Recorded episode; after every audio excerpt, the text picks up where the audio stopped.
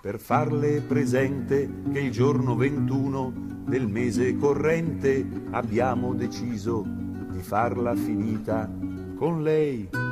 Sabini Rica, popolo siciliano. La Pfizer, casa farmaceutica che tutti conosciamo per i suoi vaccini, nel 2021 ha più un fatturato di 24 miliardi di dollari, lo 134% chiostai rispetto al 2020.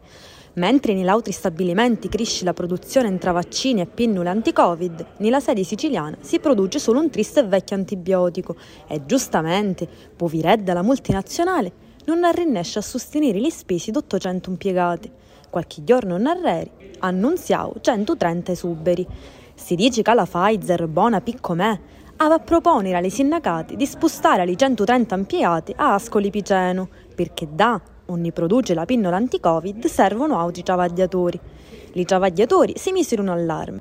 C'è chi ci travaglia di una vita in questa fabbrica e vitti come in questi ultimi anni la multinazionale a picca a picca smantillava lo stabilimento. Nelle sezioni ogni prima ci travagliavano 300 persone, ora ce ne sono 40. Una travagliatrice la chiamavo la politica di la cacuocciola.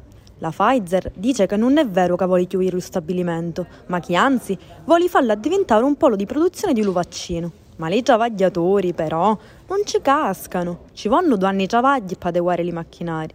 È troppo tardi. Vent'anni di rabbia fan parlare così. Pensate che bello il giorno 21. Padroni son tanti e padrone nessuno. Pensate che bello, pensate che bello sarà.